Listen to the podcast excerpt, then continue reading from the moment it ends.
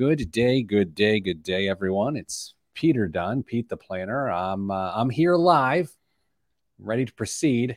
I am not a cat. Joining me, as always, on the program is Damian Dunn. Damian, I assume you saw the viral video this week in which the lawyer had to explain away that he was, in fact, not a cat, not a I, cat. I, for one, was really glad that he clarified that because I was questioning there for a little bit. Yeah, it, that was one of the funnier things I've seen in a very long time. I watched it several times and laughed aloud. that doesn't surprise me at all. All right, Dame, lots on the show this week. Uh, I have a current, you know how I get obsessed about financial concepts and topics. And so uh, the one that I'm currently obsessed with is how our relationships with money evolve. And I think sometimes people don't realize that they evolve or that they should evolve. And so they find themselves trapped. So, what you and I are going to do on the show today, when we begin recording the radio show, is we are going to talk about our own personal financial journeys. Then we are going to talk about um, the oh, kerfuffle that uh, personal finance expert Dave Ramsey decided to unleash on the uh, Twitterverse this week. Th- thought that was he who shall not be named. Oh, yeah. My issue is uh, uh, maybe we'll t- talk. Have this talk now. I don't have an issue with Dave Ramsey. I, I really don't. I completely disagree with what he said, and we're going to give our perspective. But um, I like to think if I disagree with someone, I don't need to throw them under the bus. I can just disagree with their words. I think Damian, you and I try to try to operate on that level. Absolutely, uh, Dave has helped countless number of families uh, fix their financial lives, and that is to be commended. Let alone, I mean, he uh, he has said some some things that are a little off-putting, but uh, his overall results uh, for the mass majority of people have been pretty good, pretty darn good. That's actually how I lost weight. I went off-putting. Off-putting, very nice.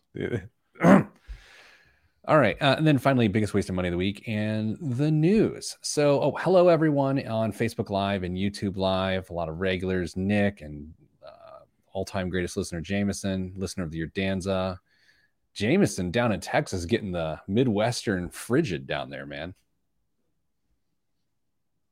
Dame, do you think I should go with the cat the entire show? I don't know. I mean, there's a, a, likelihood that at some point I will just not be able to take it anymore and laugh un, for un, unforeseeable reasons in the middle of a segment, and I don't know if you want that to happen. Uh, for those listeners on the podcast, I currently have a um, cat's face superimposed over my face on the video feed, so I, I'm gonna I'm gonna stick with it. I like sticking with a bit past when it's funny because that's when it gets funny for the person who's levying the bit. Hello, Betty. Betty's bit. What's that new community, Betty? I was she was talking about it on uh, Clubhouse. What it Clubhouse? People are into the Clubhouse. Betty's a proponent of this new social media thing called Clubhouse, which is essentially a conference call or something. Yeah, we were not invited, which doesn't surprise anybody. I did get an invite to Clubhouse. I have just not taken anyone up on it yet. Wow. Yeah, I don't have time. Okay, Dan, let's start the show. You ready? Yeah. Three, two, this week on the Pete the Planner Show, we answer your Meowny questions. Here's how the show works. You email us, askpete at petetheplanner.com. That's askpete at petetheplanner.com, and we will do our best to answer your questions. This week, I'm joined by the one and only Vice President of Advice at Your Moneyline and Hey Money, Damian Dunn. Hello, Dame. Good morning, Pete. Good morning to you. Dame, on the show this week with our extensive pre production meetings, we've decided to uh, in segment one, we will talk about your journey with money, your relationship, how it has evolved over the years. Segment two, we will talk about how my relationship with money has uh, going uh, has evolved and will continue to evolve over the years. Segment three, we're going to talk about uh, criticism that has been levied by personal finance expert Dave Ramsey uh, to those who say they need a stimulus payment. So he says that if you need a stimulus payment, then you probably likely have major issues, including mental health issues and all sorts of other things. So we will talk about that idea. And then finally, biggest waste of money a week and the news. Dame. So I wrote a column in the Indianapolis Business Journal this week that talked about this idea that sometimes we don't realize that our goals for ourselves change, especially in relationship to money. So I, am not going to give you my full story, but I need to give people some context so we know where to go with this. Uh, for a lot of people, when they think about their financial lives and what their major goals are, wealth ends up being the primary aim. And that makes sense, right, Dan? Sure. I mean, the idea that money is the primary resource that we're dealing with when you talk about money, it's not surprising that wealth would be the primary goal. So I've been there. Wealth has been a goal of mine. Is no longer a goal. It hasn't been for about a decade. Then I got into this idea of flexibility because to me, flexibility is when you have both money and actual time. Because if you have wealth, then you have to spend money to save time or buy time. But if you have flexibility, you got you got both, and you can deploy them as needed. Well, recently I've noticed my relationship has evolved even further, and I will get into that in the next segment. But first, you, Dame. Dame, let's begin here. Pre-adulting. Well, you're in a, you know, you're not an adult yet. You're, I don't know. What I when did you consider yourself adult? Maybe let's just honestly start there. Uh, probably when I was uh, out and on my own. So uh, post college age time. I think you're almost uh, expected to make some mistakes. Certainly while you're you're in that that transitional time from 18 to 22, and then even more after that point. But uh, the stakes are pretty darn low for most most people between 18 and 22. And if you had to at that time, let's say 22, you're like, okay, I've got an income coming in. What was the what was the point of that income? Was it to establish a lifestyle? Did you have any sort of bigger goals, whether they were gross goals or healthy goals? Like, what, what were you thinking early on? Uh, at that point, I was knee deep in saving money as as quickly as I could. Uh, really, I was. Yeah, I, I, really was. I was still fortunate enough to have a very uh, affordable uh, cost of living at that point, and I was stashing away. A, a large amount of every paycheck at that point. Uh, I didn't have car expense, uh, and, and, living expenses were, were pretty darn low. So it was go to work, uh, come home, hang out with some some buds uh, after after work, and uh, yeah, just just repeat. Uh, wake up and repeat the next day. And by the way, the reason we're doing this today is because I don't think enough people look back at how their relationship with money has evolved. And so, therefore, they don't see the opportunity in front of them. Sure. So, Dame, just for some context, so we're talking about age 22 for you. What year did uh, the other Mrs. Dunn uh, come into your life in terms of marriage? Uh, when we got married or when I met her? Married. 2003. Okay. So you've still got two, three years mm-hmm. before all this is happening. Okay. So, Dame, your main goal was to store money away. Saver or investor at that point, my friend? Saver. Uh, all, it was entirely at that point just a saving account because uh, I was saving for uh, down payment for uh, a house at some point and then uh, just trying to stash up some cash outside of that. I often wonder if I had put some of that into the market uh, instead of just the saving account, how things would have been different in the long run. Probably not that much because I ended up using almost all the money I had saved for various goals along the way. So I'm perfectly content with the decision to put it into a saving account versus a, a, a non qualified retail account. You know what? That is fascinating to me in, in a really good way. Like this idea that that's a really healthy thing for a young person do to do is to first get addicted to saving right? I mean yes perfectly. In a perfect world you're, you're, you get addicted to investing but getting addicted to saving is elementary. It is it is you were doing consumption based goals. You were saving money to then spend the money on something which is a really healthy thing that a lot of people never get to because they get to consumption before saving for the consumption. Yeah and uh, you know pete you and i um our youth was uh, probably influenced greatly by the households that we grew up in. Uh, both of our dads were business owners, and so I'm not sure how um, much you were exposed to that process. Uh, but uh, my dad had this really unique uh, system of uh, taking care of of business. It was called the kitchen table, where everything was just kind of strewn about, and everything happened there: budgeting, payroll, paying bills, everything happened there. So every time I walked through that room in our house, I had an insight or a glimpse into what it took to uh, run a business and then also to manage a, a, a financial life as well. So this wasn't some secret to me. Um, heck, I remember going uh, him taking me down to uh, to sit in a meeting with his financial planner when I was still in middle school. So uh, these these sorts of concepts were just um, part of my my normal everyday life. So I'm I'm very blessed for for that uh, exposure and knowing what a good financial life looks like from the start. And let's jump very far ahead because, of course, I've lost track of time. Uh, Dame, at what point did it significantly shift where your financial priorities changed? Obviously, marriage is going to do that. Was it kids, or, or, when did you transition into caring about investing as opposed to saving and consuming?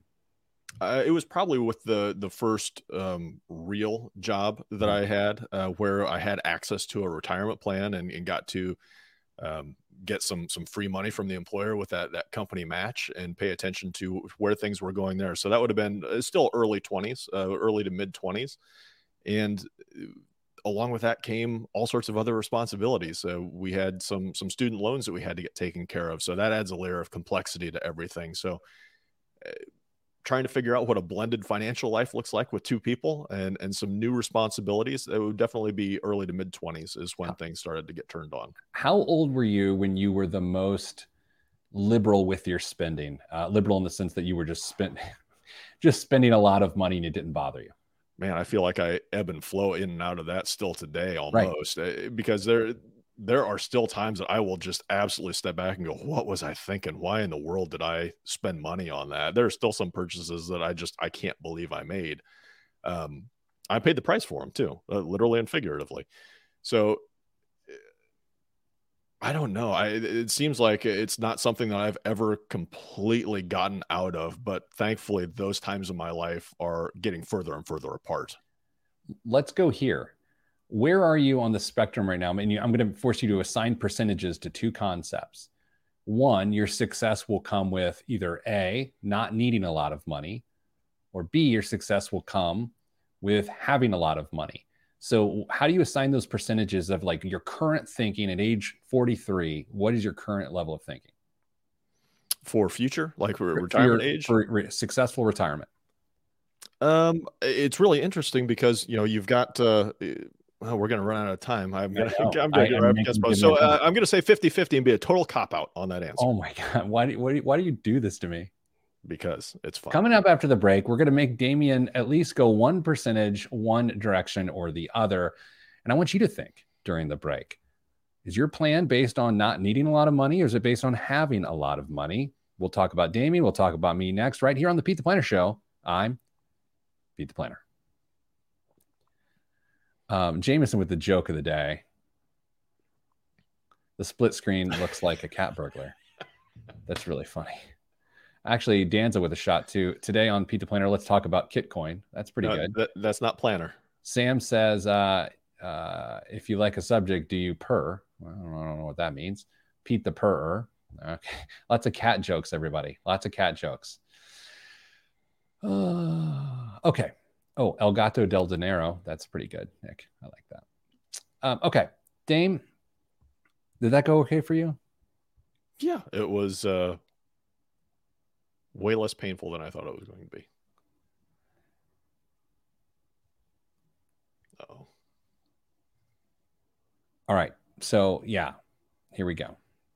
Oh, oh, ooh, someone has a question. Hello, there. That HSA question from last week was just the tip of the iceberg. It's my favorite retirement investment vehicle right now, behind the company match on a 401k. Best part of the HSA is that you don't have to take the withdrawal from the account when you incur a qualified expense. So you can incur a qualified expense in 2021, pay for it out of pocket, and then take the withdrawal 20 years later in retirement, just so as long as you have the HD HCP, the high deductible healthcare plan, and the HSA in the year that qualified expense.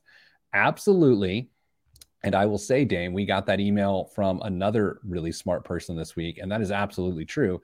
But Dame, you are somewhat convinced, based on our pre-production meeting, that that might be a loophole that may eventually be closed. Yeah, I just I can't see uh, that sticking around too long. It's it's well known and it's perfectly um, perfectly legal to do this, but I think there's going to have to be some sunset on it eventually in the future uh, to have people start keeping. Uh, receipts from stuff that happens this year and using them 20, 25 years down the road. uh, I think there's there's got to have to be a, a, limit drawn on it in the future, and I don't know when it's going to be, but uh, it's going to happen. I just don't see how there's going to be a way around it. Mrs. Dunn says his real issue is that the Dunns are equally split between one of us wanting to not need a lot of money and one of us wanting to have a lot of money. Dame, do you care to comment on your wife's comment?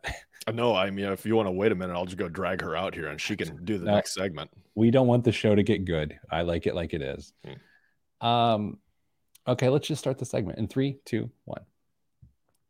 Back on the Pete the Planner show, talking about how our financial relationships evolve, not with people, but with money itself. Like, how do our views of money change as we mature or get experience and age and wisdom? And so we're starting with Damian Dunn, co host of the show. Dame says, as of right now, he believes that 50% of his focus for financial success involves him not needing a lot of money, and 50% of his idea and goal for financial success involves him having a lot of money. Dame, that's not going to fly for me. Pick a side, bro. Here's why I'm I'm settling on that. Okay. Uh, there are some large expenses in our lives right now. You know, mortgage. Uh, we've got uh, some some other stuff going on that that doesn't need to to be discussed here. But I know eventually those expenses go away because that's just how they're structured and what our plans are for them. So in theory, we're going to need a lot less money in the future. But man, I like to plan as if we're going to need it anyway. You know what? I'm with you, and I think uh, as we start to creep into my views on money and how they've changed, I'm excited to weigh in on that particular thought, but that should probably come at the end. Dame, do you want to add anything else that you find pertinent that you want to share in terms of how your your financial life has evolved and your thoughts have evolved prior to moving on? Uh, I, I think I've had a, a, a pretty tame evolution of of this type of of perspective. So I don't know if if it resonates really with with too many people, but if if you are uh, in my shoes, it's okay that that uh, uh, this is how you feel because not everybody needs uh, some some story that's going to knock knock people's socks off when they come around to the success part of the story because it's it's it's not for everybody. But man, those stories are fun to hear. Yeah, no, I I agree. Uh, so my financial journey really started uh, in, in high school. Uh, I started just doing some pretty standard Roth IRA style investing. I had a buddy whose dad was a stockbroker, and he got me interested in investing, and so I did that. But that's real sort of passive ingress, uh, passive investing, even though some of those investments were actively managed funds. Then when I got to college, uh, I was day trading mm-hmm. a lot. I didn't go to class a lot. This shouldn't surprise most of you uh, I day traded uh, uh, and, and I made some money. So enter into the adult world, 22. And my goal was to find a high paying job so I could establish a lifestyle that I wanted. I had a very nice uh, childhood, teen years. My family was uh, sort of upper middle class, and I wanted to replicate that lifestyle. So that that was going pretty well. My wife was a teacher. I was a young financial advisor, and then Dame, it, it around 25, 26, my financial views took a really wicked, gross uh, turn that I, I will freely disclose to you today. Well, please expand on that. So things were going well. And for some reason in my mind, it made sense to me that my next goal, my next financial goal, and I believe, Dame, I've shared this with you in the past, is that I just simply wanted to make more money than my dad had earned at the height of his career, which was still ongoing at the time. And in retrospect, and actually not too far retrospect, even after I had that idea, that's a terrible human's viewpoint. Like that is not consistent with my character. And I regret it, but I'm also willing to admit that I trivialized my father's life work, life's work by saying I just simply want to make more than him, like it was some sort of stupid contest. Um, so that, that was a bad place. I mean, that that's a bad place. That's 26 probably. It was the sort of time where I would just go to an obnoxious steakhouse because I could go to an obnoxious steakhouse. If you look at the pictures from the time, you can see that I went to an obnoxious steakhouse quite often. And then I don't know what snapped. I, I, had a I my 2007 had a really good year in business, and I just decided to like just turn it on a little bit. So I was 28 So I sort of I put the question out on Twitter this past week of like when did your financial um, when did your financial life click? And for me, it was 28. I began saving more money, began investing uh, w- with some purpose, and the materialism started fading at that point, right? That hey, make a lot of money so you can spend money and not worry about it began to fade. And of course, I've had blips with that over the last, let's call it 15 years. But but nothing like I was experiencing in 26, 27, where I was just getting it and spending it. I regret 22 to 28 more than anything. I'm curious. Uh, I think you've discussed uh, how your passion for what you do now um, really got uh, turned on. Uh, and I'm curious if some of your interactions with your clients at that time really started to turn the tide for you. The, what you were witnessing and, and, and uh, discussing with them made you realize that uh, the lifestyle you were living wasn't what you really wanted to be doing and needed to make some changes. It was the exact same time. So Pete the Planner became a thing in 2005 ish. So I was about 27 and I was st- talking to people. I was really studying money, researching how people spent money.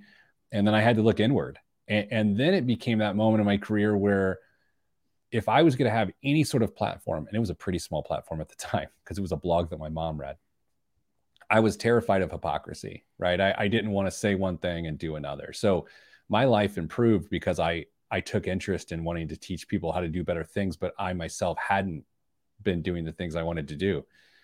So that just continued to evolve, and and you know this concept actually bleeds into our next segment, which is sort of this really aggressive advice that Dave Ramsey gave this past week on Fox News about if you need a stimulus payment, then your financial life's a wreck anyway. Um, this is odd and it sounds a little out of hand, but I used to give really aggressive advice early. And again, I didn't have a giant platform, still don't.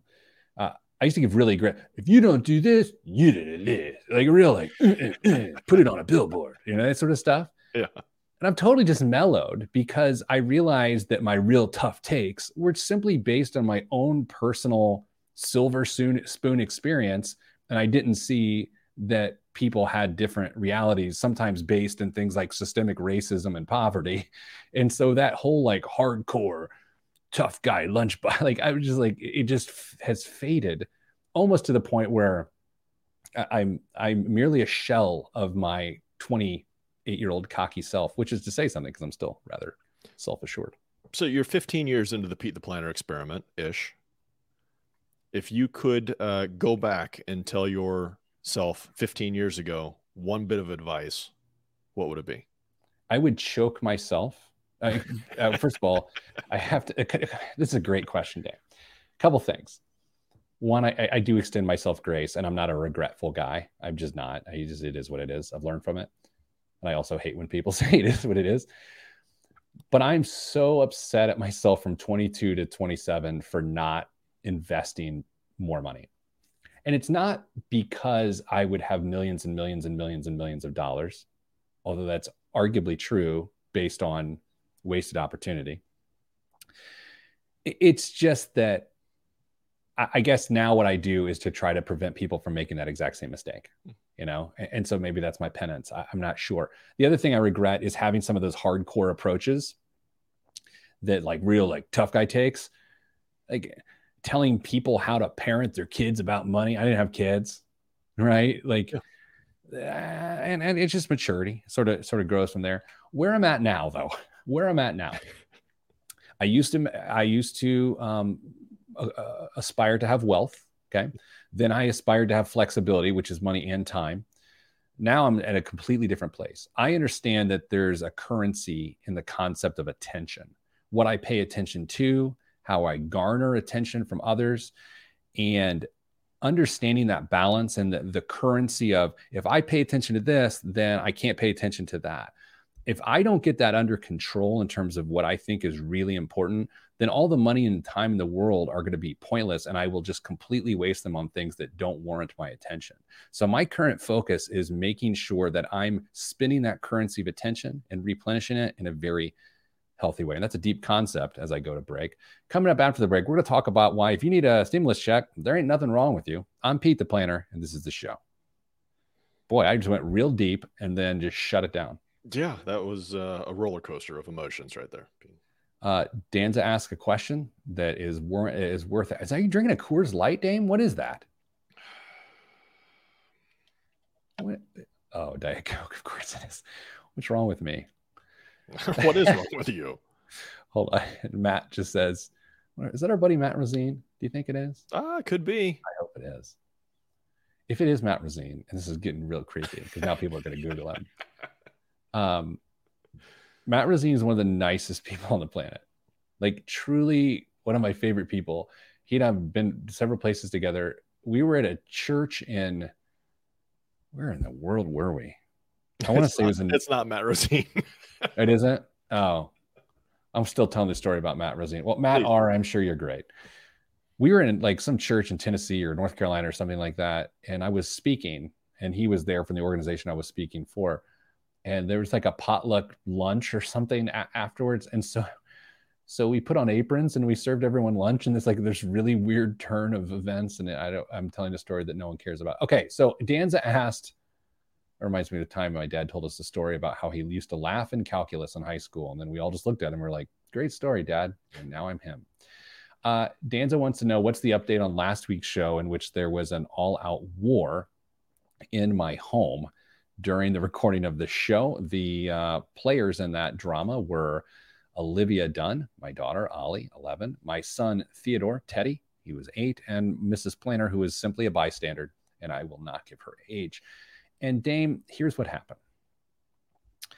Um, my daughter took a blanket from my son, or took a like a you know like a quilt or something, or uh, the remote control or something like that. So my son stood up, and as hard as he could, he kicked her square in the knee. She screamed as though someone had murdered her, and the rest is radio history. Yeah, yes. Let's talk about Dave Ramsey on the radio now. You want to? I suppose. Did you answer that question? I, I, yeah, I, I guess we can.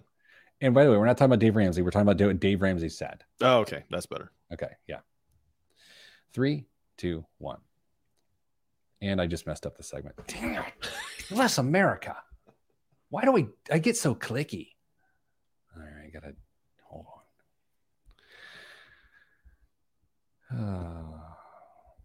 I'm sure the other Matt R is nice too. You know what I mean? What if he was nicer than Matt Rosine? It's impossible. Three, two, one. Back on the Pete the Planner show. Here's what I urge you to do this week. Just take a long look at your financial journey. Look at how you used to think about money in your late teens, how those thoughts and ideas came to you. Did you did you see your parents' financial stress? Were your parents sort of laid back? How did it form? And then how did it mature into your late 20s and 30s? And just explore like, is your goal to have a lot of money or is your goal to not need a lot of money? Which then, Dame, I never answered that question for myself. I have been in the uh, not need a lot of money camp for quite some time, right? Uh, I still am in that camp. I would probably still 70% uh, in that camp. And I don't view myself a greedy person by any means. However, I will say this the closer you get to retirement and the more your numbers that you have begin to have a shot at the goals you formed a long time ago, uh, yeah, it's interesting. I'm not saying I'm money hungry. I'll just say this. Now that some of my goals actually are in focus, I don't want to spend money. Like I literally don't want to spend any money. My my Apple Watch is, is sort of messed up and I know I need to replace it. It's like 350, 400 bucks, whatever. Uh, and I need data when I work out because that's the reason I work out, not to stay healthy because I love data. And I'm not getting the data I want, but damn, I can't pull the trigger because I, I'm I'm investing as much money as I can right now. I'm curious is is Mrs. Planner on board uh, with with these goals and your approach to them? It's a really great question. Um, I don't. We spend money differently. Like we spend money independently. I, mm-hmm. I don't. We're at a point. We've been married over 20 years. I don't like seek permission or anything to spend money, nor does she.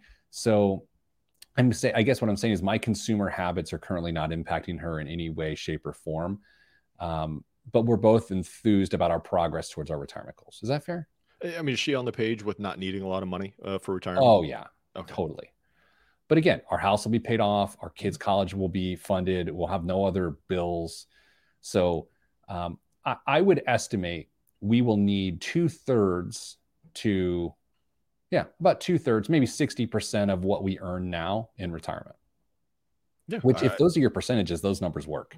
Yeah. I, I think that's a, a really interesting question for people to have to try and grapple with as they start to face retirement is how much of your income do you need? How dependent are you on that income, which is why you've developed a, a few of the, the metrics that you have. But uh, man, if you can get that down to 70, 60%, um, you're going to be in really, really good shape.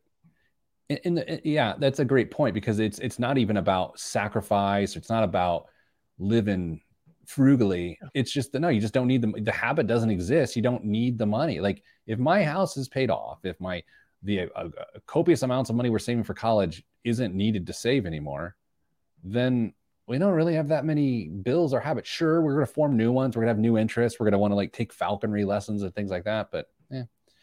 All right, Dame. Speaking of money, this past week on Fox News, uh, personal finance guru Dave Ramsey uh, suggested that if you need $600 or $1,400 for that matter in the form of a stimulus payment, that uh, he doesn't believe in stimulus because those people have other things wrong with their lives. And so that became really quite the quagmire for him as people reacted to that. Um, and, and, before we give our comments on that, if you even choose to give your comments on the Dame, I'll just say this. My goal here is not to vilify Dave Ramsey. I don't particularly care one way or the other. I simply want to react to those comments. And, and the reason is because I feel completely opposite about that. That if a person, uh, if if six hundred dollars or fourteen hundred dollars or whatever uh, helps them, there's nothing wrong with them. It's just the amount of money they needed to solve the issue in front of them. And so many people, uh, 25 to 30% of our population lost significant income this year. They got behind on bills. They owed family members money. They, they owed their landlords money. They, they, they had medical bills. And so if 600 or 1400 or for a total of $2,000 helps you, why would you say that someone, something is systemically wrong with a person in the midst of the worst economy in 100 years. I simply don't understand that thinking. I think he probably uh, conveyed what he was trying to say really, really poorly. At least that's that's my hope. If I'm trying to extend him some grace, uh, there's a huge difference between somebody and their finances in a lot of cases. And if somebody's finances could benefit from uh, $600 or $1,400 or $2,000, whatever the case may be, okay there's nothing wrong with that. Lots of people's benefit uh, finances could benefit from that. That doesn't mean there's something wrong with you as an individual and that was not clear by how he said that structure or said that sentence. Um crime there's a point in time in dave's life when he could have benefited from 600 or 1400 or 2000 dollars. So uh, i'm i'm hoping he just chose his words very poorly. But even if he didn't or even if he said exactly what he wanted to we have to start separating somebody's finances from who they are and their value as a person. And I think that's a message that if he would have crafted, would have come together a, a lot better and been received very, very well. Yeah, your your your net worth uh, and your self worth are not the same thing. And uh, I think the lack of empathy for people who are struggling is one thing that that really bothers me. But the other thing is when those people ask for help because they admit or come to terms with the fact that they're struggling and they want to do something about it, then we insult them. And, and I think whether we're talking about money or we're talking about mental health or we're talking about uh, how people feel different politically and they, they feel marginalized, if someone is hurting and then they ask for help, why are we distancing ourselves from the people who need help? All of us have needed help with something. The mere fact that Dave Ramsey has filed for bankruptcy means that he leveraged something available to him through the government. I just don't understand.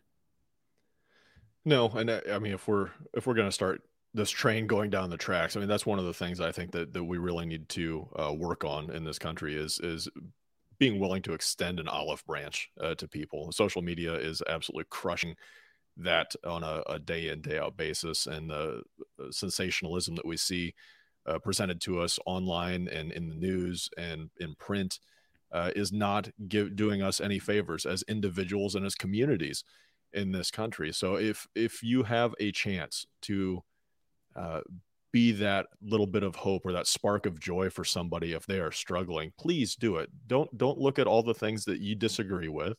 Look at them as a human and see how you can help them get out of that whatever rut they are in. Every time that I, Sarah and I had uh, Mrs. Planner and I had this conversation the other day. We we were at a basketball game, Teddy's basketball game, and there's this kid. You, you know, uh, as a younger person, I would have described him as sort of out of control. You know, the kid was sort of a bad bad apple. the kid's eight.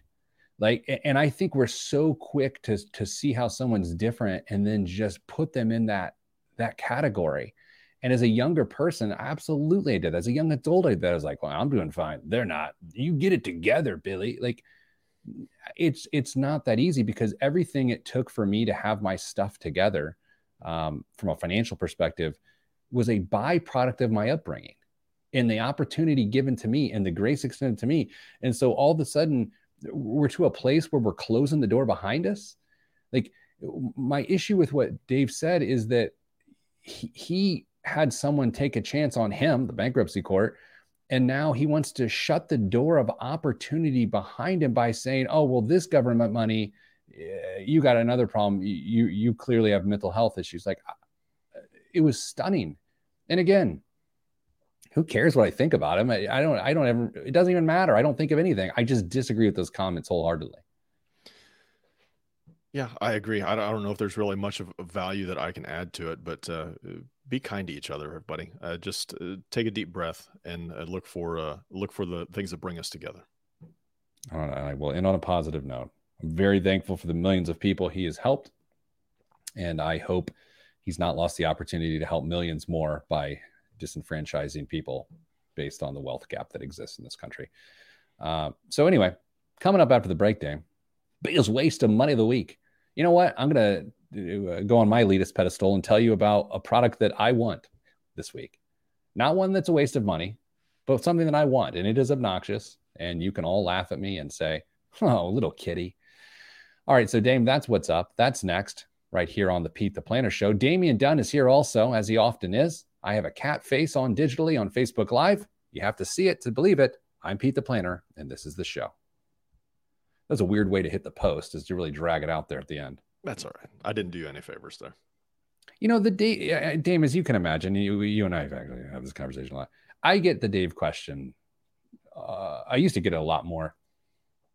I, I've spoken at large events and like, hey, anybody have any questions? And like some random dude at the back of the room will be like, how are you different than Dave Ramsey? And they just like people ask me, and it's like out of completely, and I, I used to struggle with that question because I wanted to have this the level of influence that Dave has. But I I'm just like I don't understand the point of me having a take on him other than the words the other day I, I happen to disagree with. Although the weird part about the clip, if you listen to the whole clip, and you really should, what I send you, Dame, I said I, I agree pretty much with what he said mm-hmm. up to uh, minute 142 yeah, is where he just stamp, lost yeah. everybody. Yeah, yeah. I, here's the thing a good financial idea or concept is good regardless of who says it. Right. or, so I, like there are tons and tons of things that dave espouses and believes in that we would be in lockstep with because it's a solid concept. Uh, but like many people uh, he is or like all of us he is fallible and, and slips up every once in a while and, and doesn't right. uh, necessarily um, uh, come off as as well as he probably intends to. Yeah, eh, right. So that, that yeah, this is not us throwing the baby out with the bathwater. Uh, but anyway, let's move on. Uh, Dame, you ready for the biggest waste of money of the week? I know, I know you're excited. Yeah, but I'm not sure my Zencastr is ready to go. Okay, I know. I'm resetting it. I was buying time. Uh, oh yeah, you know what? Todd actually makes a really good point here on Facebook Live before we go to our segment. He said the question also came on the tails of a student loan forgiveness question, um, which gets him fired up. Probably, you know, look, we've talked about that topic on the show. Um, I th- I think what's different is Dame, you and I both disagree with fifty thousand dollars being forgiven on student loans. Like yeah. we we one oh we agree with each other, but we disagree with the idea that that's a good idea. Right. And I think we relatively both agree with the idea that ten thousand dollars of student loan forgiveness would be okay, right? I think that yeah. I'm I'm not against it. I'll say that. I think it's tone. I think it's about delivering because it, it, it just seems like you're. I don't know. I don't know. I mean, the ten thousand uh, dollars, I I would be more uh, acceptable towards. Uh, I still think there's some moral hazard issues that that would have to be um, factored into uh, somewhat on that, but. Uh, uh, there are there are people who could benefit from some student loan forgiveness because it's the the right thing to do. Based on that segment, though, I do agree with the idea that it would not stimulate the economy right now. No, there's just zero chance, not going to happen. N- number two, to do it without fixing the rising cost of college is also pointless because we're back in the same situation six exactly. That, that's one of my biggest concerns with just mass forgiveness is that we'll find ourselves back here before you know it. Three two one. This week's biggest waste of money of the week right here on the pete the planner show is Purefish curated seafood boxes after 17 years of exclusively supplying fine dining restaurants and Michelin starred chefs, Purefish is bringing their sushi grade sustainable seafood to your home. Purefish offers a curated collection of center cut seafood that is prepped, portioned, and packaged in completely recyclable, oven safe trays and delivered directly to you. The high quality seafood boxes have previously not been available to the public and arrive ready to go from the fridge to your fork in under 15 minutes. Plus, proceeds from the sale of each box are donated to the Ocean Cleanup Project and nonprofit organization that cleans up plastics and waste from our oceans and rivers. So, Dame, what you would get with one order of Purefish. Uh, uh, an order includes two trays of Arctic and or Arctic sustainable sta- salmon, two trays of sky steelhead ocean trout, one tray of Arctic char, one tray of saltwater striped bass, one tray of uh, Caribbean cobia, one tray of wild Santa Barbara black cod. And the cost of all that is 275 or $250, I should say. Dame, that is a lot of money. But if you've had really good seafood and you constantly are buying like weird farm raised salmon, no offense, farm farmers of salmon, uh, it starts to get old. And I got to say, I'm not actually to buy this, but man, that sounds really delicious. First of all, was this WOM influenced by your cat filter digital face? Because if it was, that was some killer planning on your part. Um, I have to admit, it was mere coincidence. wow. Uh, anyway, uh, no, there's no way I'm paying 200 and some dollars for uh, shipped fish to me. That just doesn't seem Right. Go catch some bluegill, Pete. Fry it up. Have a good time. But listen to how many pieces of fish there are. Okay, there's two, four, six, eight, 10, 12. Oh, counting with Pete. Uh, okay, so $250 for 16 servings of fish. Let's let's figure out the math on this. Dun, dun, dun, math on the radio. Math on the radio. $15 per piece of fish. $15.63 per piece of fish for the highest quality fish you can get I don't know, Dame. What's a serving of fish? Like four ounces? Uh, well, that's a good question. That's a really good question. I would say probably five to six ounces. That's a great question, Dame. Oh, it's a snack, oh. Pete. That's not a meal. It's a snack. Man, now I gotta find it. Yeah, that's true. If you eat, oh, there it is, six ounces. Six ounces. Uh, I'm not convinced. What's in the news this week, Dame? You ready for the biggest there's no way that's true of the week, Pete? Yeah, please. Over a quarter of American adults say they bought GameStop or another viral stock in January, according to a new survey from Yahoo Finance and the Harris Poll. Using a representative sample size of 1,089 Americans, the survey found that GameStop wasn't actually the most popular stock from a how many people bought it standpoint. While 9% of Americans bought at least one share of GameStop, according to the poll, 10% bought a share of AMC Entertainment. GameStop. I know. The, n- no way. No way. Unless this poll was conducted on Reddit or Twitter, There's no way 28% of Americans bought one of these stocks. Okay, here's what we want to do. Uh, right now, the next four people say bought it or didn't buy it on Facebook Live, YouTube Live. We, we stream the show every Friday at noon Eastern. People can comment, be part of the show right now. You either bought it or didn't buy it. We're going to take the first four. We're doing our own poll. So let's see it. Did you buy it or did you did not buy it? And in the meantime, Dame, uh, maybe this is disclosure time. I did not buy GameStop or any of those meme stocks. Did you? No, I didn't even get around to opening my my uh, Robinhood account like I told everybody I was going to a couple weeks okay, ago. so we have five people responding so far. Ann, Jameson, Danza, Tim, and Mary Lou, and none of them bought it. That's zero percent. And our people are geniuses. Yeah, I would say I, I think we might uh, be a little biased uh, in our listenership here at this point, but uh, no, it doesn't surprise me that anybody. Not, well, our except for that one guy. Hart didn't buy it, but now I'm laughing at Daniel. But I'm let Daniel, I'm not laughing at you. In fact, we I'm laughing at you. I'm sorry. I didn't mean to. You said I bought it, lost money, slightly embarrassed about it. You know But what? it- But it's Don't the picture in his in that that goes that makes it really funny. yeah. Anyway, There's uh, sorry I laughed, Daniel. It's not my style. Way Go ahead, Dave. Shares of a handful of cannabis stocks surged earlier this week. The newest set of targets from the Reddit trading community betting on the federal legalization of the plant under new Democratic administration.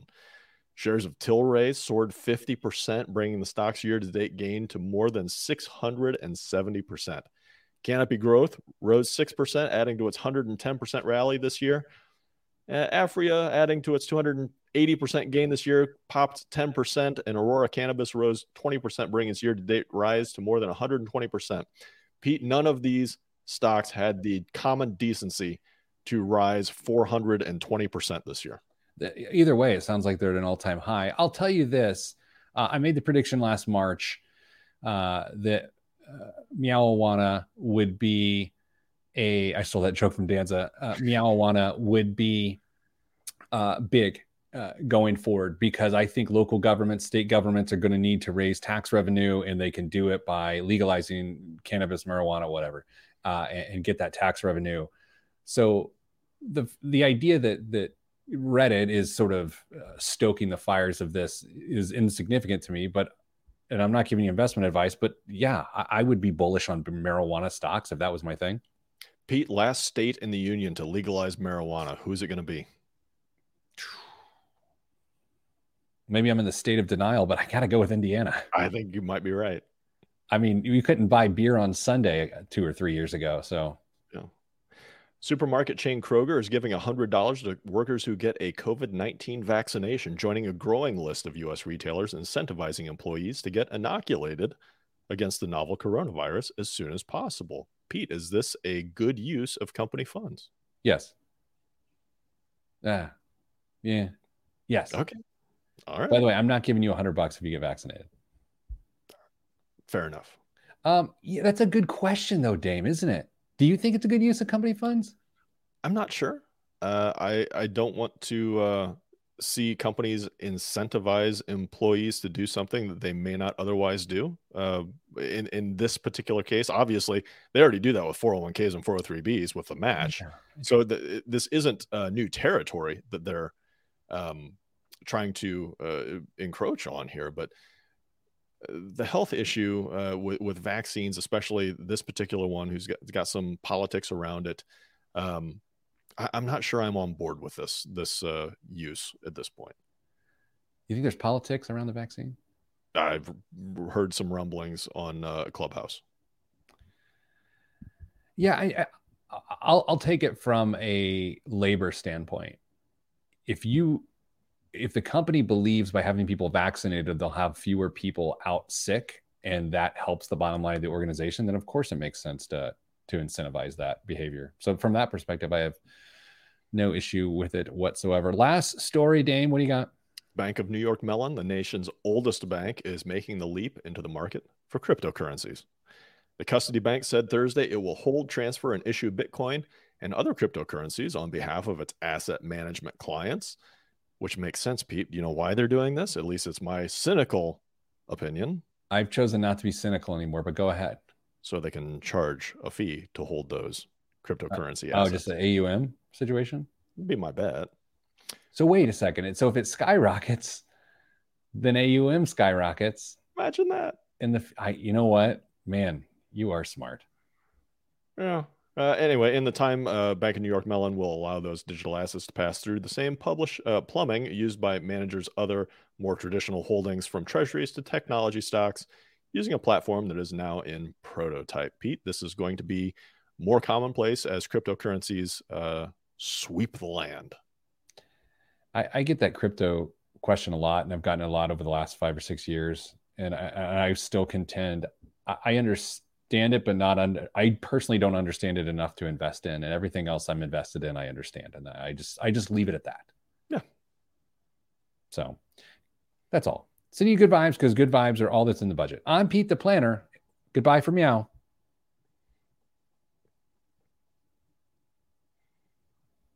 Goodbye for meow. I heard it. I'm glad I'm that I stuck with this Go ahead. I'm sorry. I said, I'm, I'm sorry, everybody. No, uh, I'm. Um, we're into the show. No, oh, that quickly? Yeah. I. Oh, goodbye, everybody. You're very nice. Oh, without fail, Dave gives me a. Dave gives me a chuckle, an LOL once a week, and it's usually uh, the last segment today was call back to the clubhouse. You know what? That was good, Dame. Thanks. It's subtle, but I, I, appreciate the people that, that to pick up on it. Um, Daniel says goodbye. Have a great weekend, everyone, and don't buy GameStop. Everybody, thanks. Be good to each other. Um, if you see someone struggling, ask yourself why and don't blame them. Try to help if you can. That's my Mr. Rogers thing of the week. Goodbye, everybody.